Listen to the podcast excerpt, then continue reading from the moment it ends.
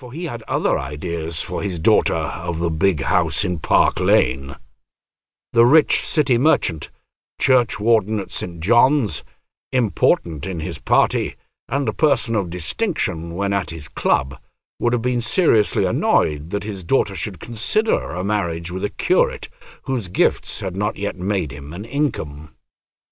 But he recognized that the young man might go far.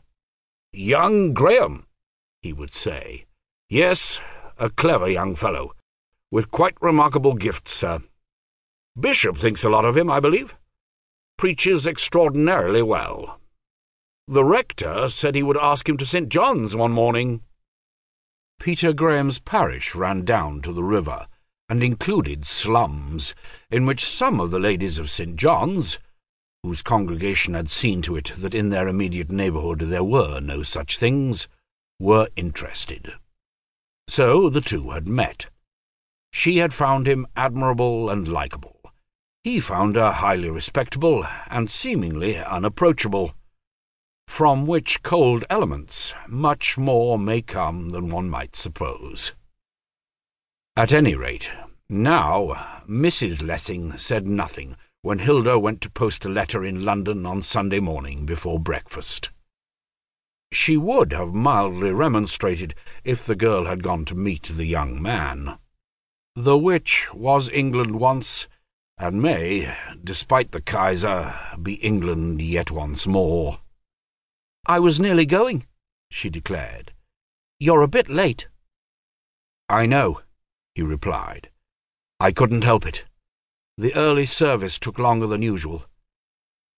But I'm glad to see you before breakfast. Tell me, what does your father think of it all? The girl gave a little shrug of the shoulders. Oh, he says war is impossible. The credit system makes it impossible. But if he really thinks so, I don't see why he should say it so often and so violently.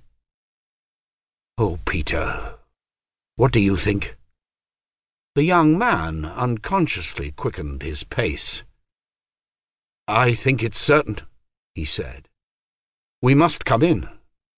I should say, more likely, uh, the credit system makes it impossible for us to keep out.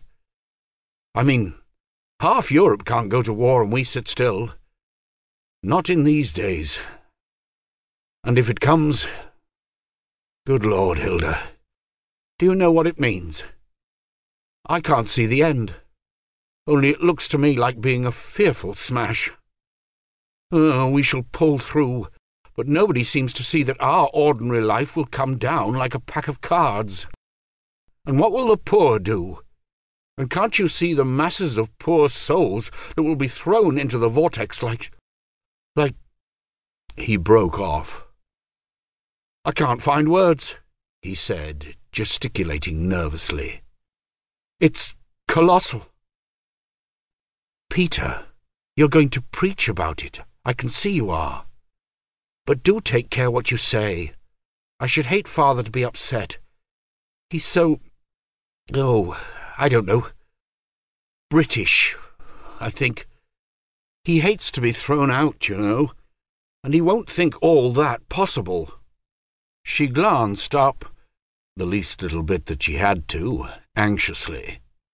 Graham smiled. I know Mr. Lessing, he said. But Hilda, he's got to be moved. Why, he may be in khaki yet. Oh, Peter, don't be silly.